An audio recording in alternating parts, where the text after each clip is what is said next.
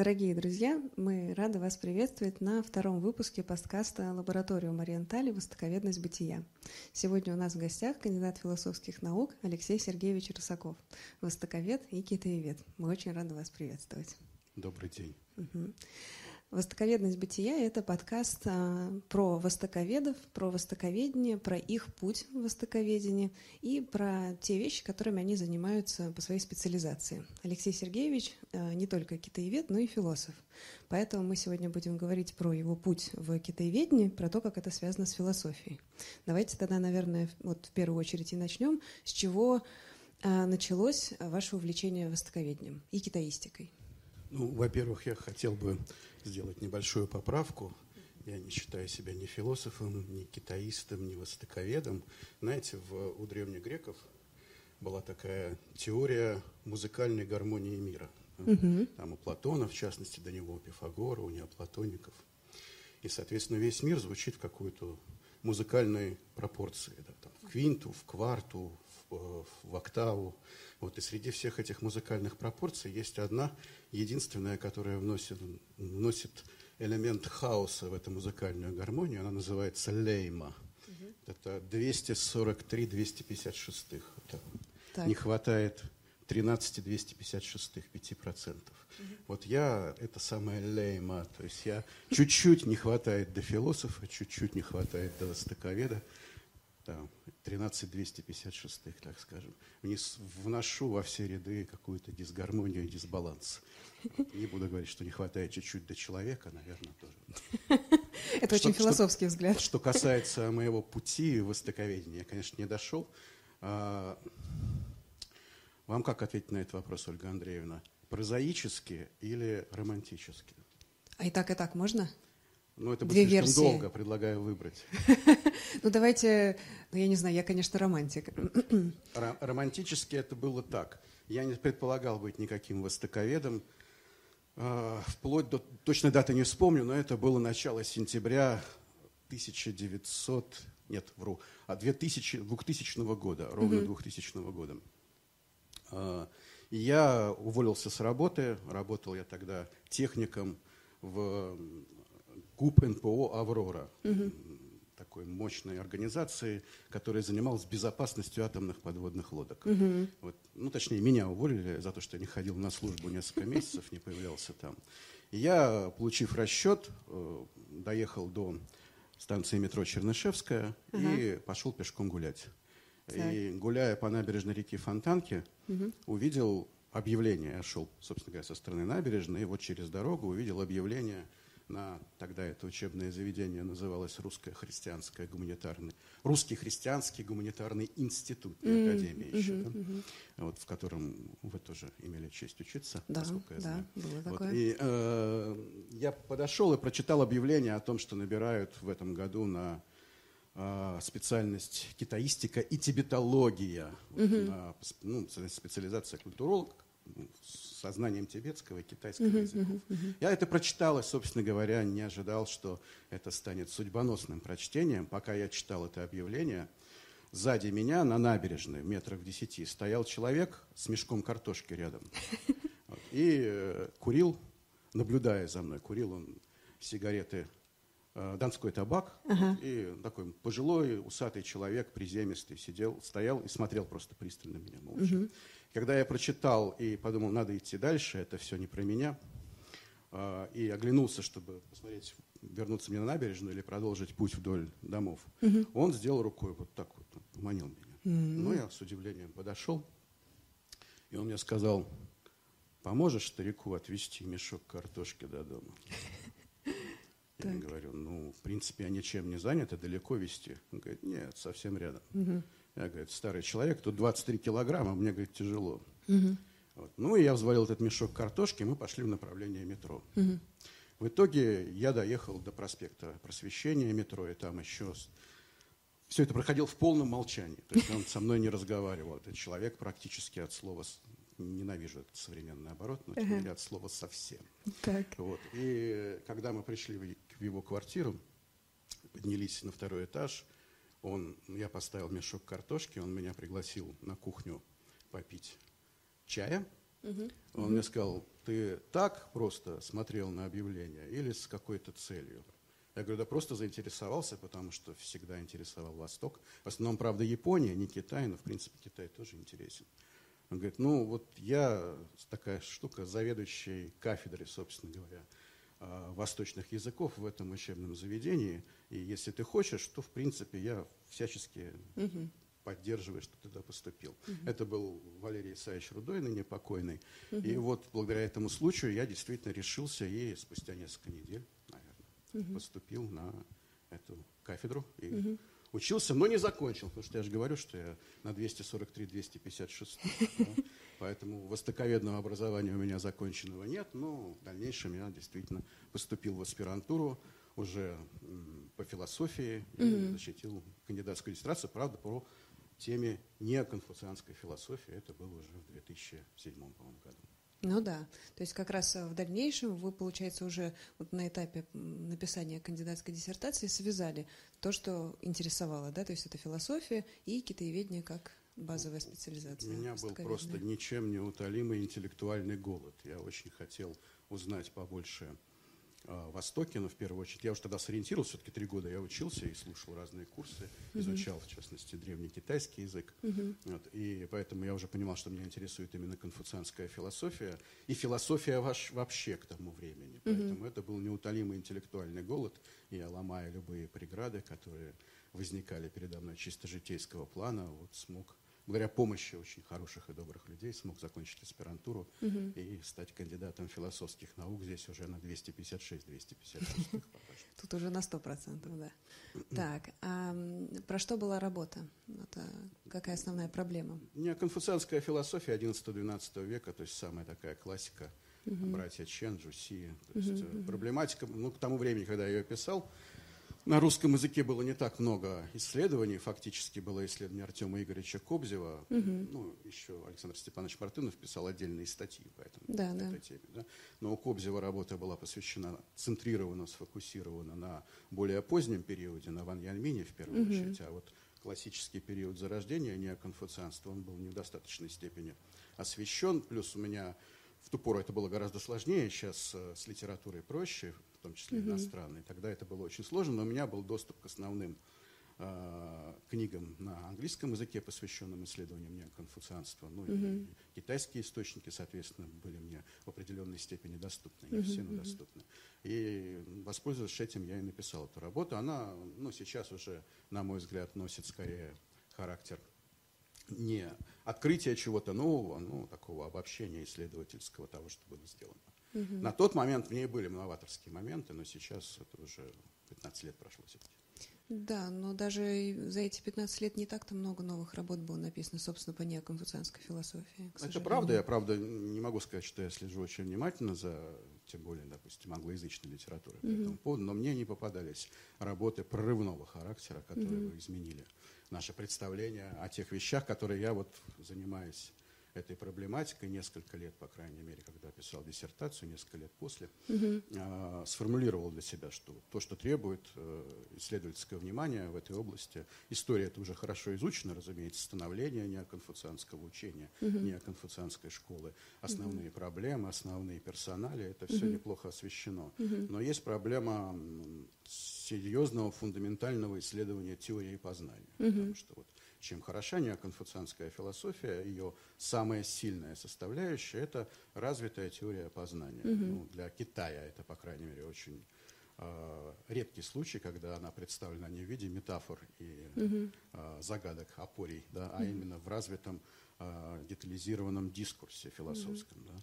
Вот, и эта тема, на мой взгляд, до сих пор еще до конца не исследована, угу. в том смысле, что она с достаточной философской фундированностью не исследовано. Uh-huh, То есть теорией познания и неконфуцианской кому-то, наверное, придется еще заняться. А в каких трактатах это изложено в первую очередь, неконфуцианских? Ну, это все книги достаточно известные. Это даже mm-hmm. скорее не трактаты. Трактатов-то не так много. Mm-hmm. То есть mm-hmm. есть Хуншоу, да, проникновение в книгу перемен. Ну, да. Обычно так переводят. Это Джоу Дуни, mm-hmm. такой базовый текст. Он действительно представляет из себя философский трактат. Mm-hmm. Он переведен, там все в порядке с ним. Да. А так это в основном э, тексты, э, носящие характер э, бесед учеников с, учени, с учителями, да, то есть это и mm. записи Джудзи бесед Юлей. братьев Чен mm-hmm. и uh, Джудзи Юлей, то есть записи бесед Джуси. Их mm-hmm. много, они их исследуют. Ну, mm-hmm.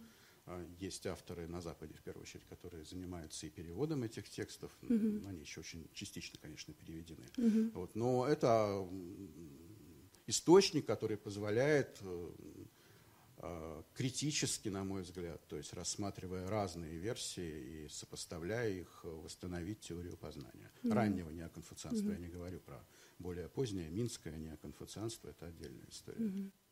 А что, на ваш взгляд, э, до сих пор как-то мешало ну, если не продуктивному философскому осмыслению вот этой неоконфуцианской и конфуцианской традиции, но действительно есть же какая-то такая Э, традиция, мы переводим философские термины, ну, конфуцианские, вообще, в принципе, китайские, по-моему, ну, как бы не то чтобы их переводим, а калькируем скорее, то есть, ну, говорим принцип ли, да, и это фактически не находит какого-то, ну, прямого вот такого, что ли, аналога философской литературе западной, и поэтому ощущается как какая-то такая вот э, восточная, дальневосточная диковинка, что, грубо говоря, у них там была совершенно своя философия, философская система абсолютно уникальная, и как-то в итоге оно не очень встраивается в общий философский мировой контекст. Ну, во всяком случае, есть такая какая-то такое ощущение. Видите, в чем дело, Ольга Андреевна? Тут, э, на мой взгляд, ситуация такая.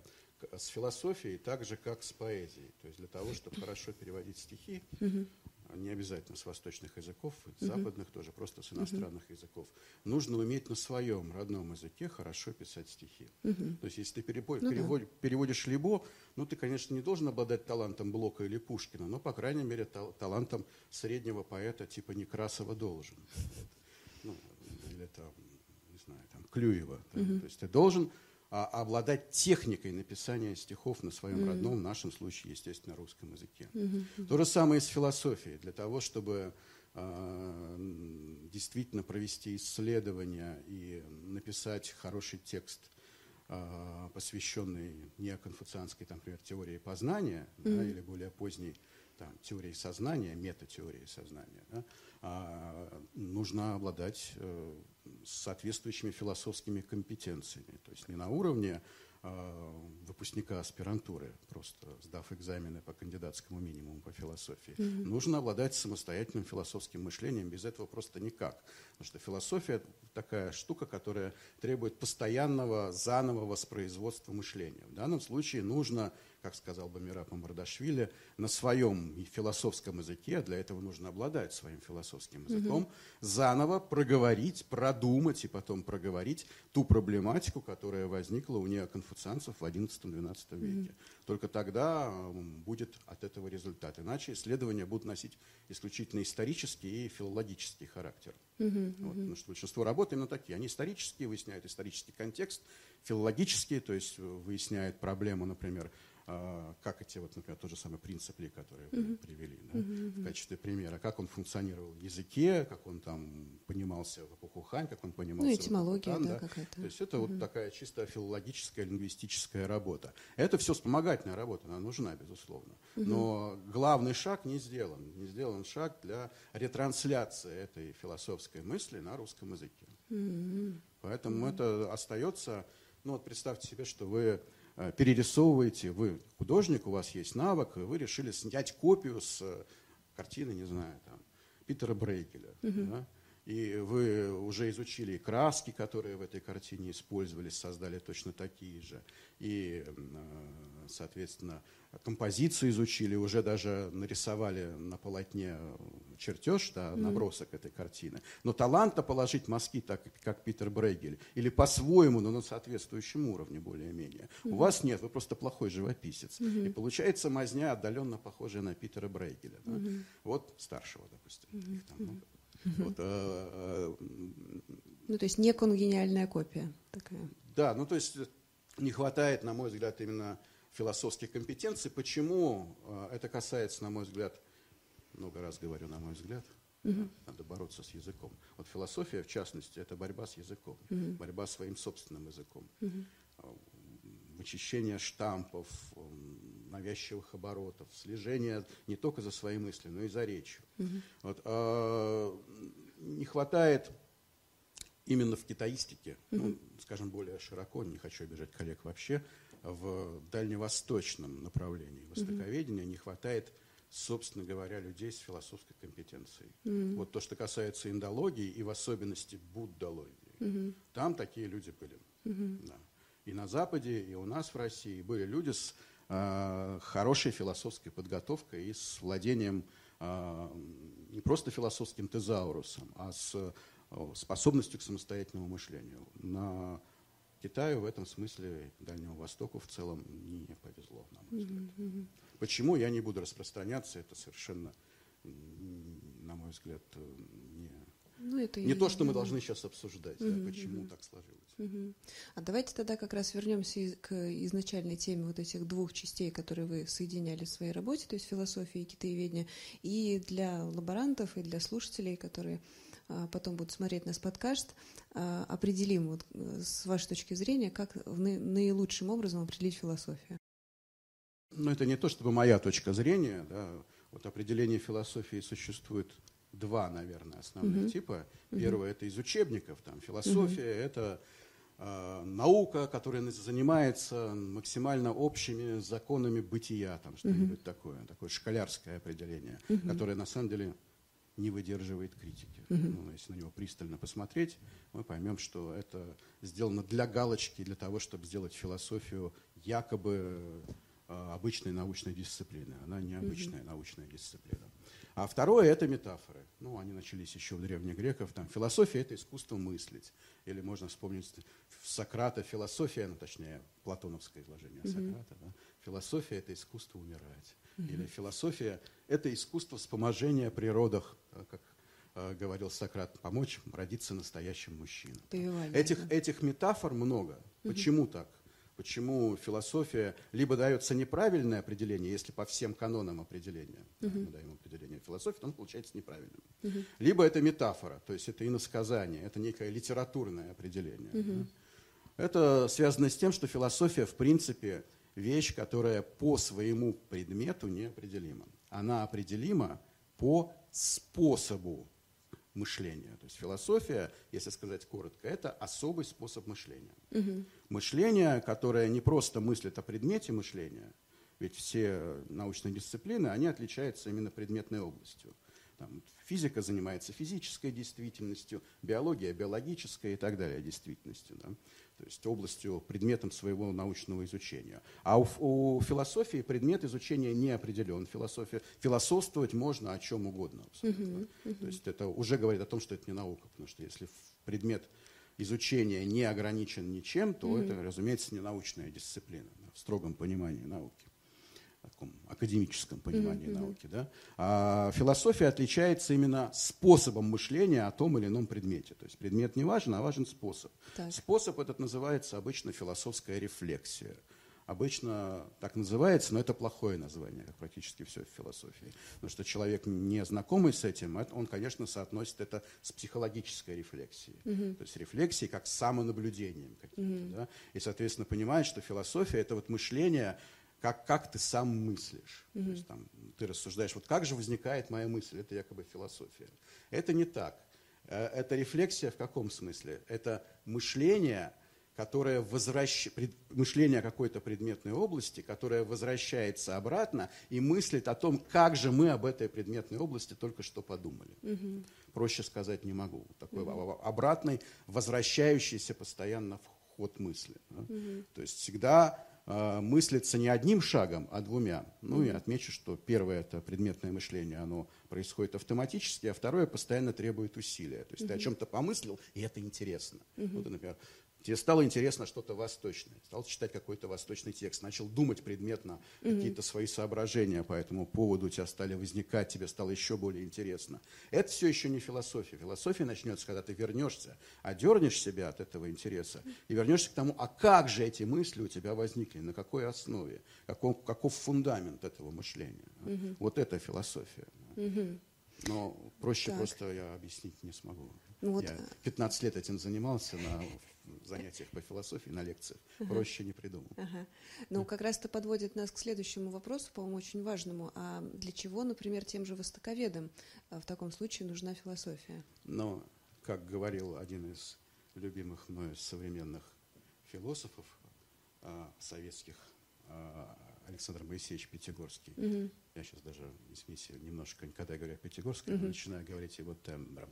Вот, он говорил так, как только у вас в голове возникает мысль о пользе философии, философия заканчивается к чертовой матери. Это правда. У философии нет никакой утилитарной пользы. Угу. Если вы все-таки хотите, чтобы я сформулировал, зачем потенциально востоковедам заниматься философией, угу.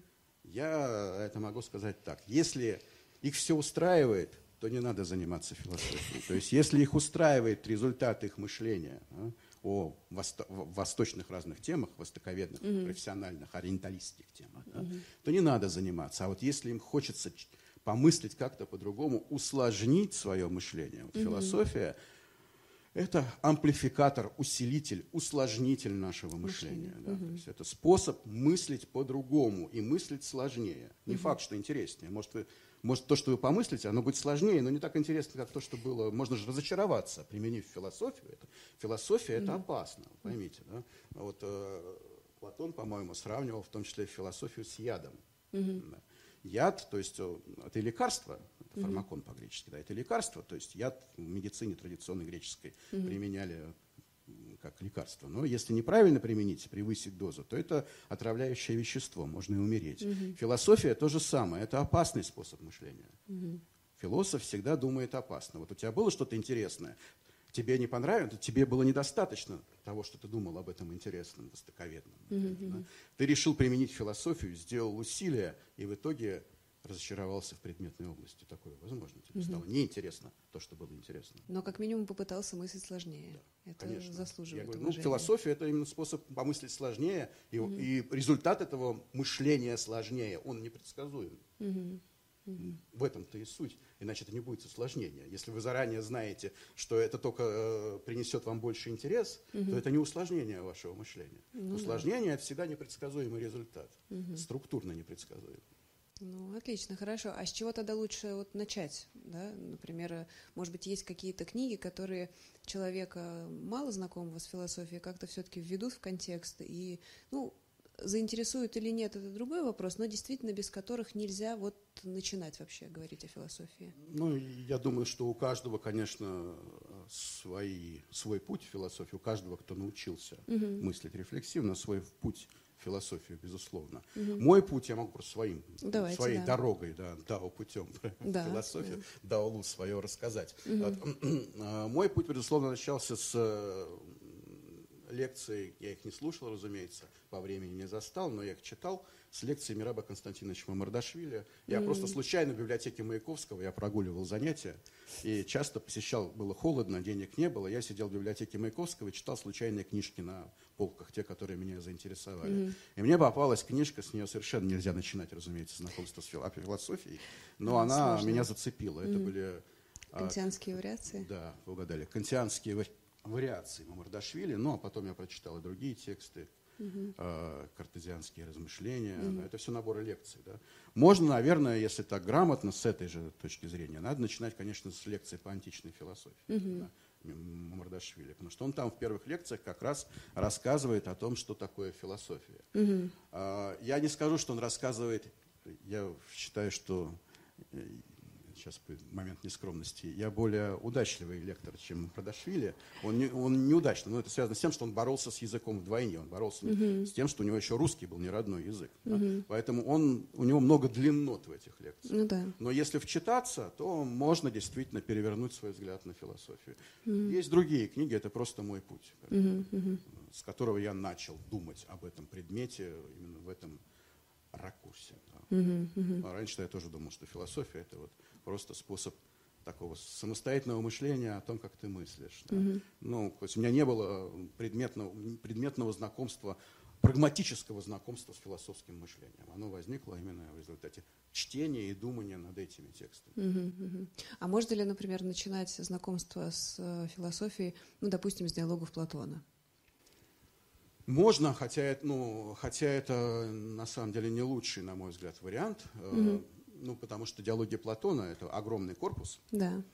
И они для своего прочтения требуют уже некого, некого лекала. Надо угу. понимать, ну, то есть они разно, разновременные. Есть, например, диалог Парменид. Угу. Он невероятно сложный, вроде бы, он просто такой формально-логические рассуждения о, о двух категориях. Одном, mm нет, четырех категориях точнее. Да? Mm-hmm. Одном, ином, да, сущем, несущем. Mm-hmm. Вот, э, он очень сложный чисто формальной точки зрения. И освоив его, ты поймешь определенный ход мысли, но не научишься философствовать. Mm-hmm. Многие, многие диалоги Платона, они посвящены конкретным проблемам. Вот, например, диалог Тет-Тет, он, конечно же, знакомит нас с проблематикой того, что такое знание, ну, да. и вводит в теорию познания. Угу. Но нет такого диалога Платона, на мой взгляд, который, в принципе, вводит нас в то, что такое философия. Философия. То есть угу. их, конечно же, можно читать и нужно читать, но, на мой взгляд, уже имея представление угу. о том, что такое философия. Но я не исключаю такого варианта, что человек просто возьмет парменит и его осенит. Да, угу. Он поймет, что за этим стоит, что это не просто какая-то диалектическая логика да, с с отрицанием э, закона непротиворечия, да? угу. а это действительно особый ход угу. мышления, да, философская рефлексия, угу. там разглядит и сможет сам применить. Угу. Тогда задам страшный вопрос. А есть ли хорошие учебники по философии? К сожалению, вынужден констатировать, мне они неизвестны, правда. Не могу сказать, что я читал все учебники по философии, но достаточное количество я пытался найти один uh-huh. нормальный. Я и сам поучаствовал в нескольких написании нескольких учебников. Uh-huh. ну, не как основной автор, только про uh-huh. восточную философию. Uh-huh. Про, даже про китайскую философию конкретно. Uh-huh. Вот, а, хороших учебников нет. Но, uh-huh. То есть у, у каждого лектора есть свои фавориты, uh-huh. и там кто-то называет один учебник, кто-то другой. Uh-huh. Я всем говорил, когда ко мне приставали студенты очень сильно, uh-huh. говорю, а как же вот нам готовиться, вы не рекомендуете одной книги, которую можно прочитать. Uh-huh. Я всем говорил, читайте историю западной философии Бертрана Рассела. Uh-huh. При этом я должен сказать, что по ней невозможно научиться философствовать. Это просто интересная книжка, в которой можно познакомиться с историей философии, но не с философством. Uh-huh. Нет такого учебника, на мой взгляд. То есть, видимо, хорошие книги по истории философии, они остаются на этом уровне истории философии, а не по какому учебнику, собственно, философствовать научиться нельзя. Нет, ну, ну есть, нет, есть э, книжки по истории философии, там, например, Жиль Делез, да, его да. исследования про Лейбница, угу. Правда, тоже лекция изначально, угу. вот, или там про Канта, да, посвященная философии нового времени. Это история философии, но это а, книжка, написанная на высоком Философом, уровне да. по проникновения в материал. То есть угу. Делез, будучи сам человеком, способным к философской рефлексии, разумеется, перевел эту философию на свой язык, а потом свою философию на язык Канта, например, и смог дать действительно интересное изложение. Но это ведь не для изучения, не для угу. начального шага, это вот уже для знакомства, например, с с кантианской или там с лейбницевской философией, уже угу. владея угу. определенным уровнем философского самостоятельного мышления. Угу. А вот э, если говорить о современной, например, философии, мне кажется, у многих сложилось впечатление, что последнее такое яркое, ну, как бы всплеск последний яркий, это был э, постмодернизм, французский постмодернизм в основном. А что сейчас, собственно говоря, происходит с современной философией? То есть она же как бы не совсем все-таки умерла, она же как-то живет. Что осталось-то? А, тут я должен сказать, что вот философов ранга Деррида или того же Делеза, угу. Мишеля Фуко, угу. французских постмодернистов, угу. я лично в 21 столетии не наблюдаю. Может угу. быть, я невнимательно читаю, правда. Угу. В то же время я должен констатировать, что постмодерн, конечно, и постмодернистская философия – это уже пройденный этап. Угу. То есть я уже убежден, что больше философов масштаба угу. Деррида или Фуко в этом направлении, наверное, не будет. Угу. Будет ли что-то новое? Ну, угу. по идее, как человек склонный, если не к оптимистичному, то к реалистичному мышлению, конечно, наверное. Угу. Но что это будет? Сейчас э, в западной философии это, конечно же, пауза, такая синкопированная пауза и проигрывание тем, ну, два направления. Либо это постмодерн, угу. да, либо, если это касается континентальной, не континентальной, а островной философии, то есть англосаксонской философии, угу. американской или, соответственно, британской, да, это аналитическая философия. Угу. То есть это вот до сих пор э, актуально на, в академических философских кругах рассуждения на тему аналитической философии, продолжение этой линии, развитие различных логик, в том числе логик, э, связанных с параконсистентной логических uh-huh. систем и uh-huh. так далее. Uh-huh. Но это имеет прикладное значение. Uh-huh. Это единственная философия, аналитическая философия, которая имеет прикладное значение, потому что принципе, это связано с исследованиями, то есть это и возникновение языков программирования, и проблема искусственного интеллекта, то есть это же надо искусственный интеллект это в первую очередь проблема логическая, да. построение некого логического мышления. Это все область аналитической философии. И она, на мой взгляд, сейчас более актуальна, чем постмодерн. Постмодерн уже стал идеологией фактически. Ну, в общем, да. А вот востоковедение, например, востоковедение всегда было очень тесно связано и с политикой, и, в общем, с политической философией. И, очевидно, а, ну, десятилетия назад а, ключевым направлением, которое как бы задавал тон в том же востоковедении, был марксизм да, и потом как бы это отошло на задний план, у нас вроде как сменилось несколько вообще, в принципе, и философская атмосфера, и все, политическая в том числе. А что теперь э, задает тон в востоковедении? Ну, марксизм задавал тон в востоковедении, разумеется, советском. Конечно, и, да. И китайском, да. Ну да, про. До сих пор, в общем-то, угу. в определенном смысле задает тон. Угу. Вот, а, если про Россию, или вы вообще про Запад спрашиваете? Ну, скорее, начали с России, да. Если про наше отечественное востоковедение, то тут э, я бы не назвал это тенденцией. То есть нет отчетливых тенденций, вот, некой программы, как в случае советского востоковедения, где есть марксистская парадигма, которая служит э, схемой для рассуждения об истории и э, истории мысли, в том числе на Востоке. Такого нет.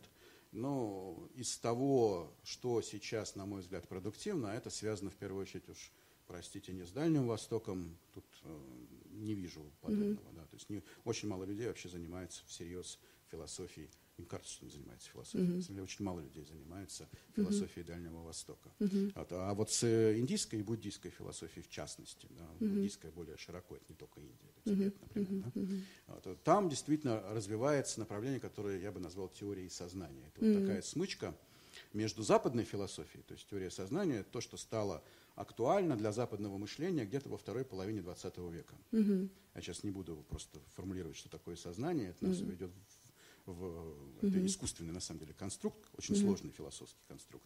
Mm-hmm. Вот, но это стало актуально в конце 20 века, во второй половине 20 века. И это то, то, что разрабатывалось в буддийской философии с первых веков нашей эры. Mm-hmm. Вот, и эта смычка в актуальности этого для современного западного, ну и российского в том числе человека, да, угу. мыслящего человека, и присутствующего в буддийской традиции, тоже вечно актуального в буддийской традиции теории сознания, это то, что сейчас э, есть, и то, что имеет, если не тенденцию к развитию, то, по крайней мере, отчетливо э, сформированную э, программу угу. того, что и как мы можем мыслить э, и развивать мышление, философское мышление в этой области, в области теории, ну, точнее, если уж совсем придираться, метатеории сознания. Mm. Потому что теории сознания не бывает, бывает mm-hmm. метатеория сознания.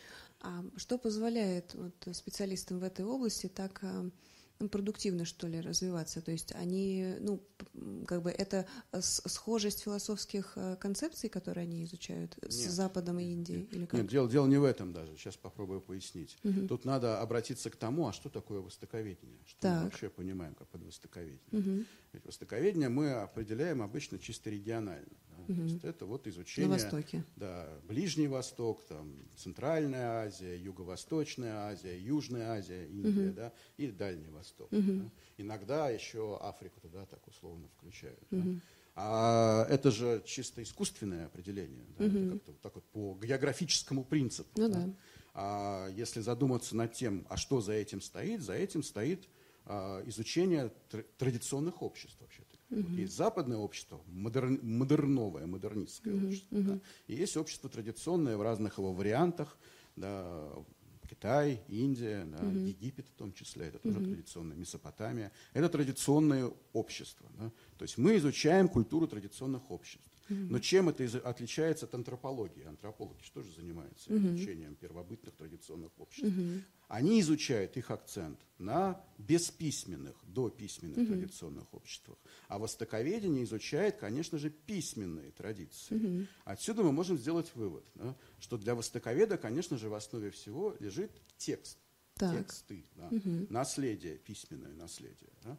И отсюда и ответ на ваш вопрос, почему вот такое вот случилось. Потому что тексты буддийской традиции, философские тексты буддийской традиции обладают таким уровнем, что их можно соотнести с западной философией современной. Угу. В то время как китайские тексты, по моему убеждению, таким уровнем не обладают даже вот то любимое мною неоконфуцианство, о котором мы начинали беседу mm в свое время. Оно обладает собственной теорией познания, но оно не выходит на уровень, э, сравнимый там, с теорией познания Канта, например, mm или там, с феноменологической теорией познания Гуссерля.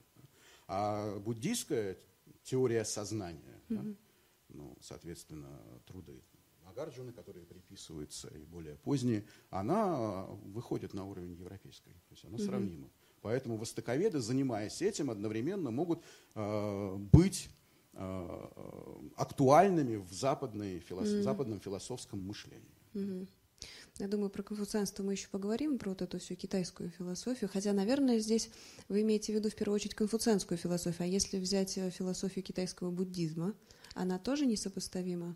Ну, видите, в чем дело? Ну, во-первых, э, она либо заимствована, то есть угу. это ну, переводные ну, тексты, да, да. та же самая Мадхьямика или Виджняна тексты да. переводные, то есть они вторичны по отношению к, а, к санскритским оригиналам, там, угу. к тибетским, которые сохранились даже переводом. Вот, а санскритские просто могут быть утеряны. Уже, угу. да? Поэтому она представляет интерес исключительно, если вот э, эти памятники на санскрите не сохранились, а есть в китайском угу. переводе. Ну, да. То есть филологический, по сути, угу. интерес представляет. А, что касается собственной буддийской философии, китайской, то есть китайских школ буддизма. Да, да, да. да? Ну, там школа чань, самый яркий пример, ну, да. чань-буддизм, дзен-буддизм в Японии. А,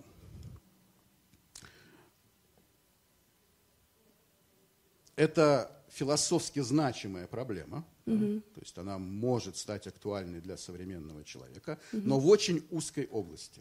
Mm. Потому что чаньская, там, вы сами знаете, что чань-буддизм а, как раз выстраивается на отрицании и текстов, ну, и конструкций каких-то mm мыслительных. Да. Он, он выстроен философски очень просто, на, сконцентрирован на акте восприятия. То есть, mm то есть там есть философское ядро, оно посвящено именно непосредственному акту восприятия. Вот анализ чаньского опыта непосредственного акта восприятия, да, который лежит в основе в том числе и теории сознания, это актуально. Угу. Это вот то, угу. что чань-буддизм действительно э, изучение чань да, угу. или дзен. Угу. Японии не меньшая традиция, чем угу. в Китае. Да? Ну, а может быть актуальным для современной философии западной. Потому что угу. это видно, ведь э, эти процессы исторически очевидны становятся, то есть интерес к тому или иному, хотя это, казалось бы, ваш, входит в культуру уже массовую, не элитарную, да, угу. но интерес к, дзен, да, который возник там в 50-е, 60-е годы на Западе. Да? в движении битников, угу. там, в, в литературных текстах угу. типа Керуака и Селлинджера, да, угу. вообще появление, э, популяризация дзена, она не случайна. Это свидетельство тому, что что-то в дзен-буддизме отвечает вызову Может времени. Быть, да, там, вызову времени. Да, поэтому, да, есть вот эта проблематика. Собственно говоря, поэтому я и отчасти переключился в последние годы, стал заниматься чань-буддизмом, потому что это действительно для меня, как мыслителя, западного, конечно mm-hmm. же, мыслителя, интересно. Вот сам акт восприятия, непосредственный акт восприятия, его анализ. Угу, очень интересно. Ну, давайте тогда нам потихонечку, наверное, ну, пора заканчивать. Последний вопрос тогда.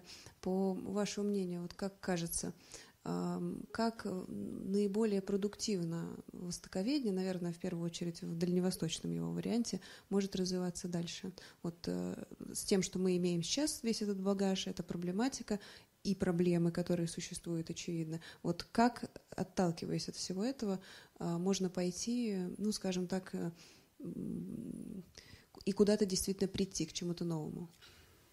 Мне тяжело отвечать на этот вопрос, потому что как-то я лицо лично заинтересованное, я сам вовлечен отчасти в этот процесс, угу. был, по крайней мере, сейчас уже отстранен немного, отрешен, но был вовлечен. А, все дело в том, что если глубоко ответить, то есть угу. а глубина ответа, фундаментальность ответа предполагает расплывчатость а, с выводов из этого. Mm-hmm. Вот если ответить глубоко, проблема с а, преподаванием. угу. и с обучением, ну, скажем так, не с преподаванием, а точнее с обучением востоковедов. Угу. Вот она сложилась, потому что старые формы обучения, они, на мой взгляд, устарели, угу. не позволяют в новых условиях, вот хотя бы то, что мир изменился за последние десятилетия, это очевидно. Он изменился в первую очередь с точки зрения коммуникации. Появление интернета, а, глобализация массовых коммуникаций, изменение образа жизни людей не позволяет а, эффективно применять старые способы а, обучения. Поэтому нужны другие способы обучения. Но это очень расплывчатый ответ. Если конкретно ответить более и менее глубоко, соответственно, поверхностно, нужны востоковедные школы. А востоковедная школа – она выстраивается так. Есть вот один или, э, один или несколько человек, которые составляют ядро, угу. которые, у них есть программа, соответственно, исследовательская, и они одновременно обучая подрастающих, подрастающее поколение востоковедов, э, подключают их к своим исследованиям. То есть востоковедная школа – это единственный способ э, сломить ситуацию, потому что вектор ситуации, на мой взгляд, негативный. Если касаться вот Дальнего Востока, изучения и Китая в частности – про японистов не будем судить, про наших коллег, mm-hmm. потому что у них все замечательно, я не в курсе. Может, я до конца не в курсе. Но то, что касается про китаистику, и в нашем, я не буду про Запад говорить, у них mm-hmm. тоже ничего хорошего. Вот, но mm-hmm. про наше дорогое нам Отечество, отечественную школу китаистики, mm-hmm. старые э, персонали ушли. Угу. Я застал еще кое-кого и уч, имел честь учиться угу. у людей, которые преподавали еще старым академическим, восходящим до революционному академическому российскому востоковедению способу. Угу. Да? Вот они ушли, их уже не будет. Угу. Да? А новых не возникло. Смена такая. Да, ну то есть новые возникли почти возникли, но по западному образцу. Угу. И они неэффективны. Вот этой вот преемственности. Да, но дело не в преемственности, дело, дело в том, что нужно, что западное тоже, тоже устарело. Просто mm. Нам кажется, что Запад не может устареть, что в mm. Западной Европе, в Америке там, или в э, Германии знают, как изучать. Mm-hmm. Ничего подобного. Они тоже в кризисе mm-hmm. востоковедном находятся в изучении продолжение этих изучений. Mm-hmm, mm-hmm. Эпигонство сплошное просто процветает. Mm-hmm. Либо ча- какие-то частные детальные вопросы изучаются. Да? От, а, поэтому нужны востоковедные школы, которые просто будут вокруг каких-то людей совершенно новой, конечно же, формации, да, mm-hmm. способных к новому мышлению, новым способам мышления. Не обязательно философским, это mm-hmm. может быть исторические исследования. Mm-hmm. Да, я, то есть, старые школы, тоже не все далеко были философские, угу. старые наставники. Да, это правда. Тогда угу. Сяньшены. Старшие, старые сяньшены, да. Они тоже не были философами в основном. Угу. Да? Вот, дело не в философии конкретно, а в том, что нужны именно такие люди, группы угу. востоковедные. Другого пути я просто не знаю. Мне очень близка, на самом деле, эта идея с э, группами, с проектами, где действительно объединяются и по темам, и ну, тут просто в принципах этой организации. Я mm-hmm. понимаю, что это придется на ощупь. Тут все дело в личности, на самом деле, людей. Mm-hmm. Это такая важность харизматической личности, которая возглавляет подобные mm-hmm. востоковедные школы. Должен быть человек, который притягивает. Mm-hmm. Ну что ж, большое спасибо, Алексей Сергеевич. Тогда мы завершаем, завершаем второй выпуск подкаста «Востоковедность бытия». Напоминаю, что сегодня у нас в гостях был кандидат философских наук, востоковед, китаист, я все-таки именно так представлю, Алексей Сергеевич Росаков. Большое спасибо. Спасибо.